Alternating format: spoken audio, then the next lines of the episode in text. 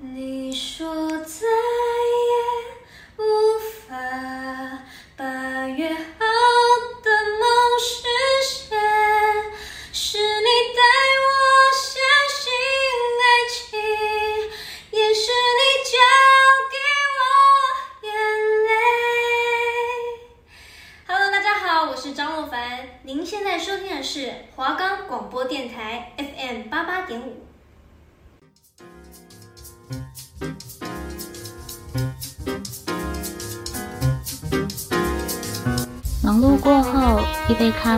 一首音乐，一本书刊，让您在此享受安宁，感受温馨。给自己一点空间及时间，喝一杯咖啡，在音乐的缓和声中，给心灵一份安宁。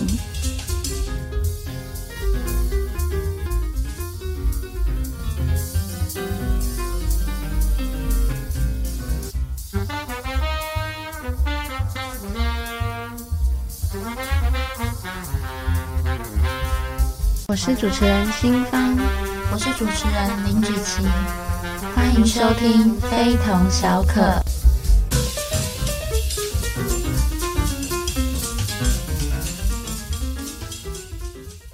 我们的节目可以在 First Story、Spotify、Apple Podcasts、KKBox。Google Podcast、Pocket Cast、Sound On Player 等平台上收听，搜寻华冈电台就可以听到我们的节目喽。那先来简单的做一下上一集回顾。上一集我们介绍了麝香猫咖啡、象屎咖啡、浣熊屎咖啡、猴子口水咖啡的历史以及由来，还有咖啡小知识，可以说是非常有味道的一集哦。那今天这一集呢，我们会做来自不同州的咖啡介绍哦，想知道的听众朋友们绝对不能错过哦。那我们这一期的节目呢，就要跟大家。介绍说，其实咖啡的产地有很多种，我们为大家统整出了每一个州不同的品种，它们的特色还有种植的一些必要条件。那首先呢，我先跟大家从我们所在的亚洲这边开始介绍。亚洲呢，主要生产咖啡豆的产地有七个国家。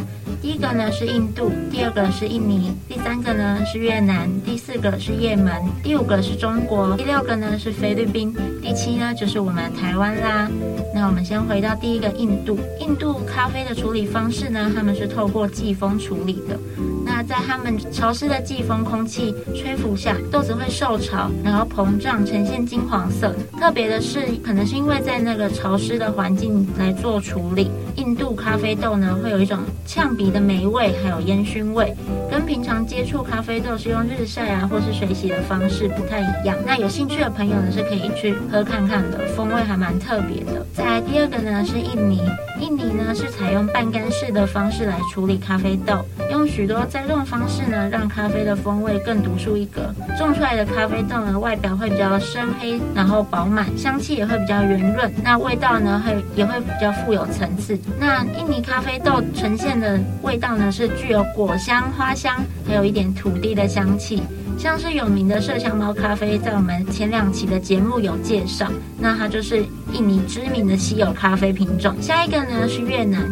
越南产的咖啡豆呢，它们真的品质非常的好，口感呢喝起来非常的浓稠，香气跟酸度呢都偏低。越南呢是世界第二大咖啡的产区哦，再加上就是说它的领土比较狭长，所以呢它其实包含的气候带呢就是有两种的。它的北部呢是属于比较温带气候的，那种植阿拉比卡咖啡豆，不过产量其实并不是特别的多。南部呢是属属于热带气候，有栽种罗巴斯塔，又称。就是粗壮豆或者是罗豆，罗豆的风味呢，是其实普通一点点，没那么特别。不过呢，栽种起来其实是比较容易的。那下一个呢是也门，也门呢它有世界三大咖啡哦，它名字叫做叶门摩卡玛塔里咖啡。它的咖啡豆呢其实是比较小，而且比较结实的，在研磨的时候呢就会散发出成熟水果的风味。有很多人就说它的味道呢很像是葡萄，那也有人说它的。味道喝起来呢，就像黑巧克力一样，就是有苦甜的味道。那品尝的时候呢，你真的可以感受到摩卡玛塔里咖啡的香醇口感，它也是就是越南豆主要出口的主力哦。再来呢，就是中国，中国呢产咖啡豆的地方就是云南。那云南咖啡豆的名字呢叫做朱苦拉。那朱古拉咖啡呢，其实是分成三种。第一种呢是铁皮卡，那它是目前中国最经典阿拉比卡的品种，也是最早的咖啡原生种。那目前经过就是很多商业改良后的品种，其实都是源自于这一个咖啡豆。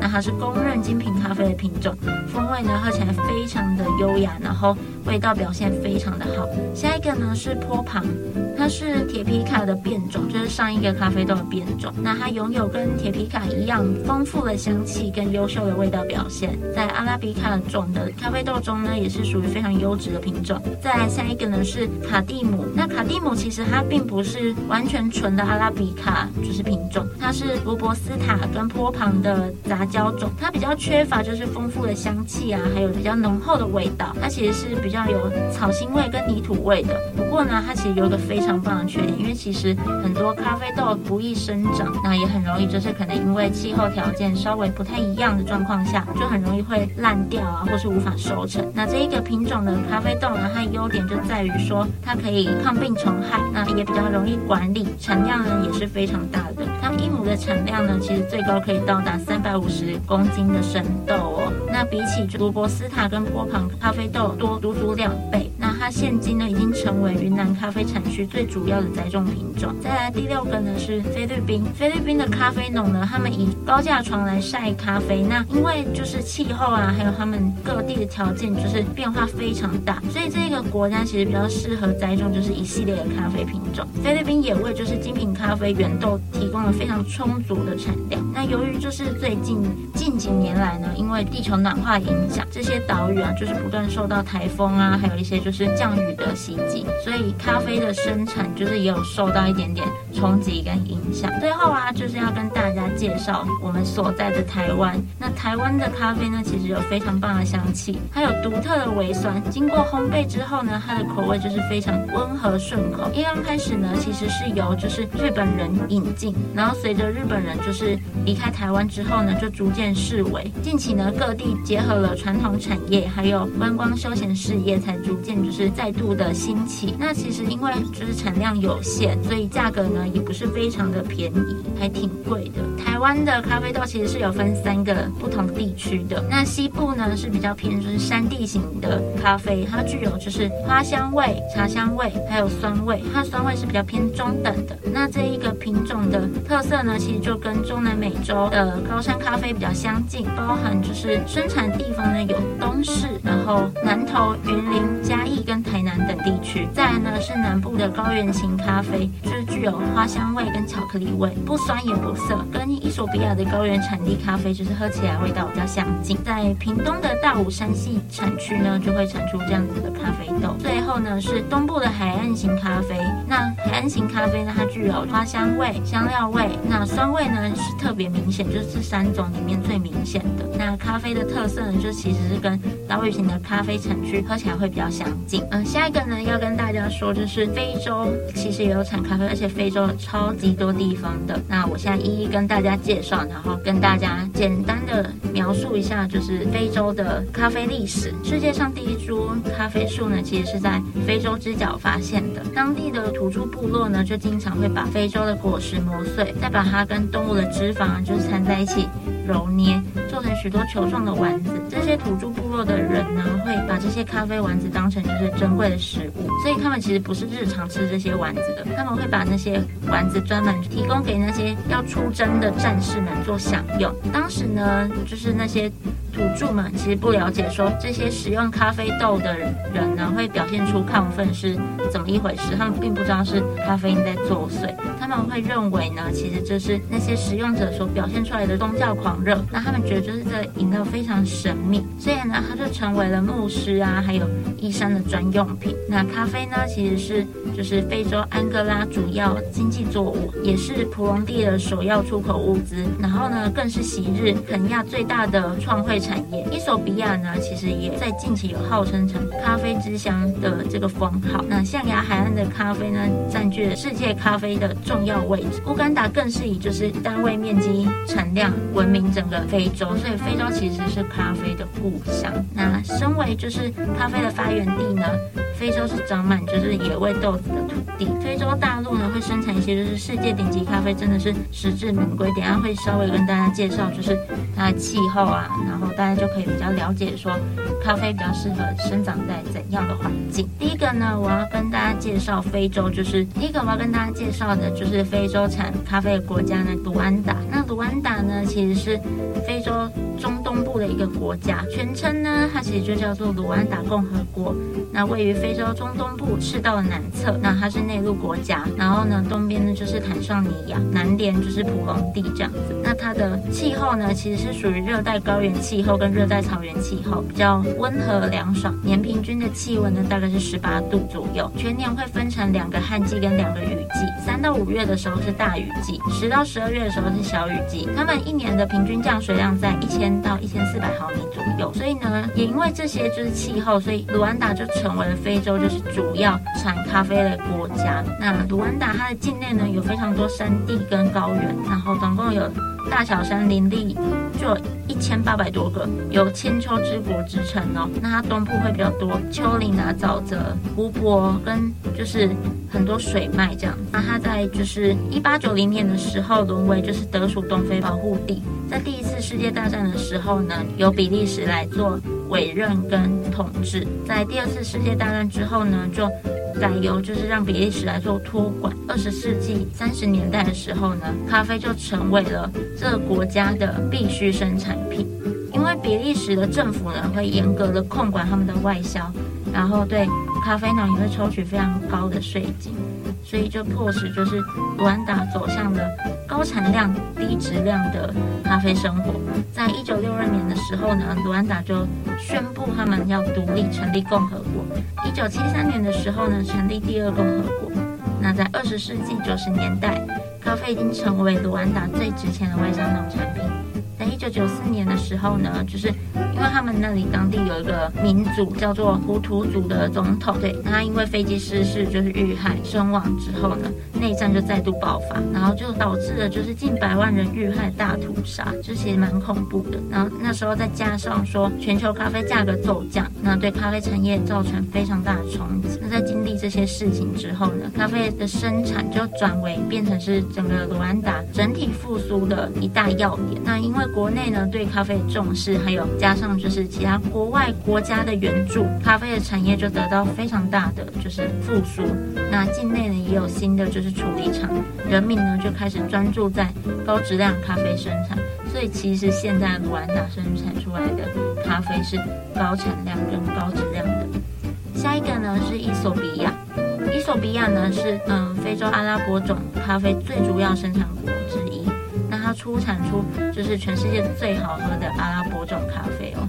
那据说呢，就是之前的冷知识也有提到，咖啡其实是由就是伊索比亚的呃牧羊人他的山羊发现的。那这些故事呢，如果大家就是有兴趣的话，可以去听我们前几期的节目。嗯，伊索比亚的地理环境呢，其实很适合咖啡生长。咖啡呢，它最主要会种植在就是差不多海拔一千一百米到两千三百米之间的高地上。那这些地区呢，土壤其实要排水非常良好，不然呢，就是咖啡的根会容易烂掉。那在伊索比亚那里种植的咖啡呢，种植出来的咖啡原豆，吃吃起来会比较微酸，因为土壤是嗯，它是属于红土，是松的土，所以它种起来呢也会有就是特别的香气。那目前为止呢，其实伊索比亚有百分之二十五的人口都是在依靠咖啡生产为生的，所以其实咖啡对于伊索比亚来说，就是它是一个很主要的出产，还有他们人民 GDP 的来源。那伊索比亚的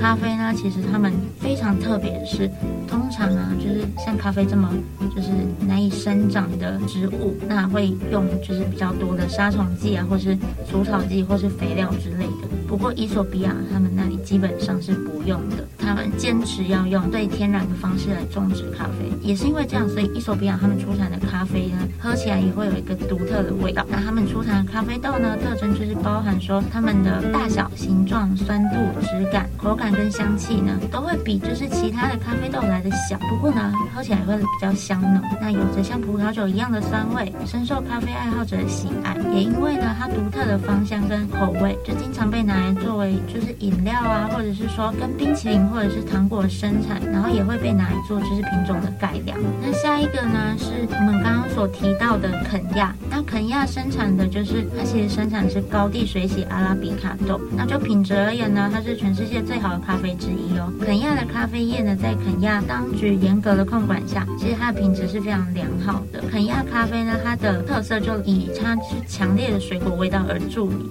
它带有柠檬啊、柑橘的酸香味。肯亚北林就是阿拉比卡咖啡树的原产地伊索比亚。不过呢，他们两个国家其实到二十世纪的时候才第一次就是有外交上的交流，也开始就是两个国家呢都有从事咖啡栽培业嘛，所以在那个时候呢，他们两个国家才开始有做一些咖啡上面的。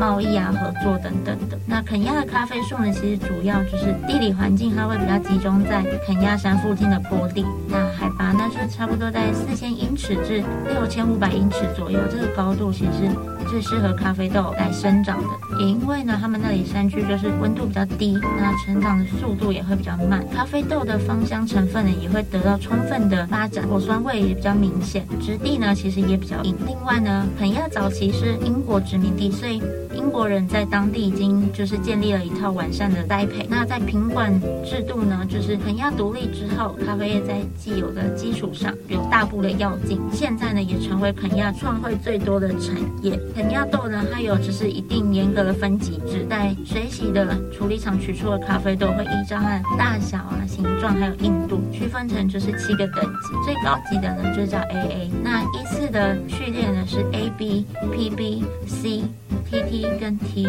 那这种分级制度呢，其实就是跟哥伦比亚那里的分级制度比较相像。那主要他们就是以颗粒的大小跟外观来做考量。不过呢，这有一个就是小小的 bug，就是因为它卖相虽然好，但是它不一定风味是最好的。那现在呢，就是来跟大家说说刚刚有提到的象牙海岸。那象牙海岸呢，其实它是一个盛产可可跟咖啡的农产国，种植咖啡面积占全国可耕地的就是六十趴，是非常非常高比例的一个国家。那它从事就是这两个产业相关活动的人员呢，就有四百多万人，占全国人口的二十五趴。那年产值呢，也占了就是国内生产总值的十趴。那全国的税收有百分之三十到四十呢，来自于可可咖啡的生产行业。可可跟咖啡呢，在他们经济中占有就是举足轻重的地位。他们的兴衰呢，也会牵动就是整个象牙海岸经济脉络。那目前为止呢，象牙海岸是咖啡的，呃，象牙海岸是非洲的第二大咖啡生产国。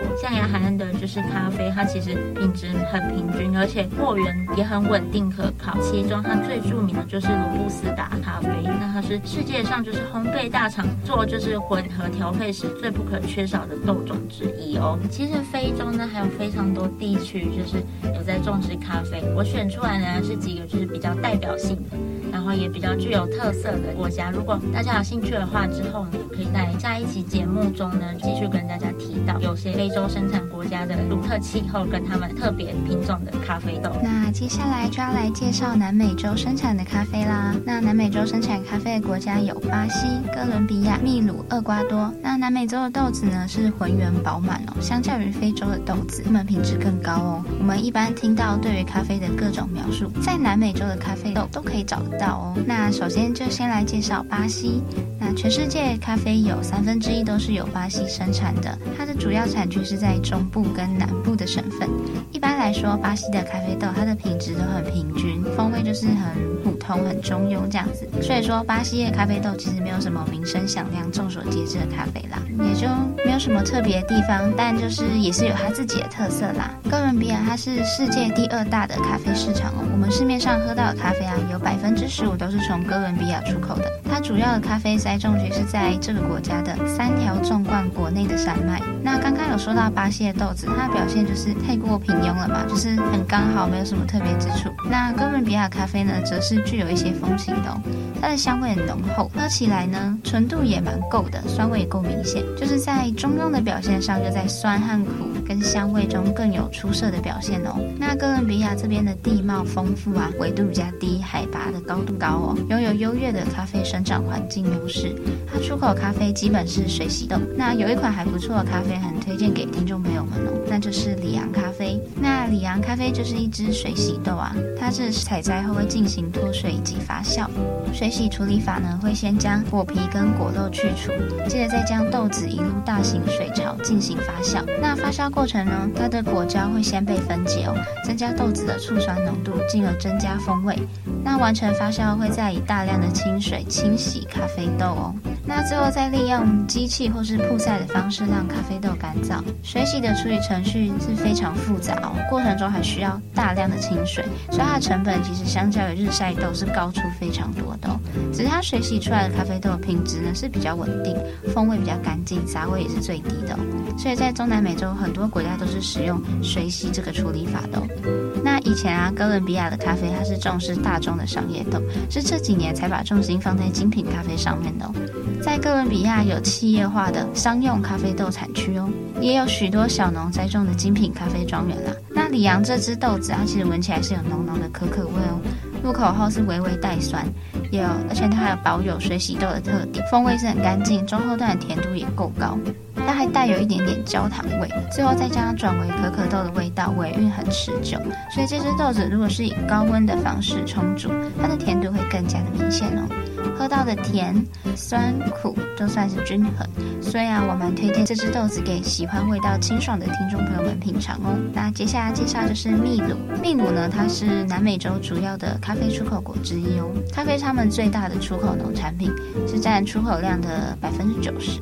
他们的咖啡主要栽种在北部，还有首都的利马以东的山谷，主要产区就是有查西马约啊、库斯科，还有普洛。那秘鲁咖啡它的口感圆润，不稠也不淡，酸味呢明显，还带有一些可可的味道。那如果还想知道更多秘鲁咖啡的资讯的听众朋友们，记得去收听前面几节目内容哦。那接着呢，就是厄瓜多。厄瓜多呢，它是南美出产咖啡豆国家当中又出阿拉比卡豆也种罗布斯塔豆的的国家哦。那厄瓜多呢，它有一支还蛮值得一提的咖啡，就是在面临着太平洋西海岸有一个叫加拉帕戈群岛，又叫做科隆岛，这是他们国家的国家公园保护区，他们杀虫剂跟化肥在这个区域都是不能使用的哦。所以这边出产的咖啡在定义上应该就算是有机跟天然的咖啡。科隆岛的咖啡豆呢，口味很均衡，也比较浓厚，就是大家大家呢可能在市面上都听到或在资料上看到，但是因为他们产量真的是太少了，所以我们在市面上其实就是真正能见到，是真正能见到厄瓜多的咖啡啊，其实真的很少。那接下来呢就要介绍加勒比海地区，那先来介绍应该听众朋友们不陌生的牙买加，没错，牙买加的咖啡呢就是大家应该基本上都知道的，就是蓝山咖啡。那牙买加呢，它是位于加勒比海的一个小共和国。它的蓝山咖啡啊，是以它温和的口感跟低酸度的，还有高水准表现声名大噪的。目前是世界上最贵又最受欢迎的咖啡之一哦。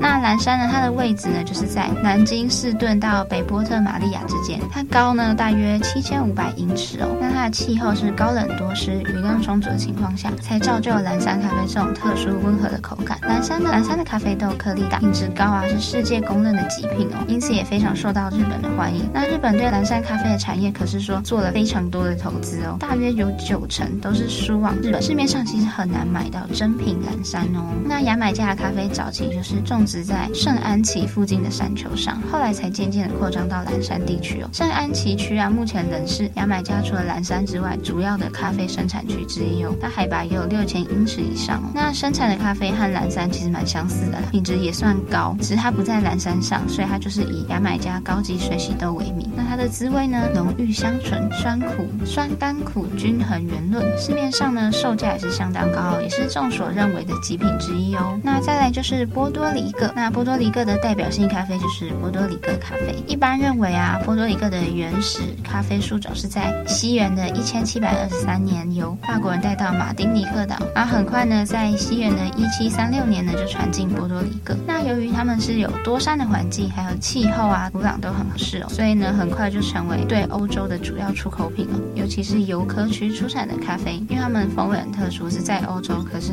可以说是非常有名的哦。那在一八九零年代时，还甚至被当作其他国家模仿的标准哦。那波多黎各的咖啡呢，主要是阿拉比卡种，包含波旁啊、波多黎各、波旁变种，还有卡杜拉的品种。那在今天啊，尤科呢，它还是波多黎各咖啡的代表，由于它的品质很佳，而且它产量也蛮少，再加上它的人工费用很高昂，所以市场上的价格一直都是居高不下。那尤科尤科特选豆还被评还被评为质感醇厚哦，风味平衡，而且有相当的复杂感，也不单调。那低酸度低苦味的是近视牙买加的蓝山哦，也是加勒比海里的极品咖啡之一。那再来就是加勒比海的最后一个地区啦，多明尼加，他们呢知名的代表性咖啡就是圣多明尼加。那多明尼加是位于中美洲的伊斯帕尼奥拉岛，就在波多黎各的马丁尼克岛上方哦。那多明尼加呢是占有伊斯帕尼奥拉岛右半的三分之二的面积，另外左边的三分之一就是海地的领土。那他们拥有丰富的天然资源，盛产咖啡呀、可可、柑橘、香蕉与花卉。近年来啊，咖啡在多明尼加的国内农业生产总值中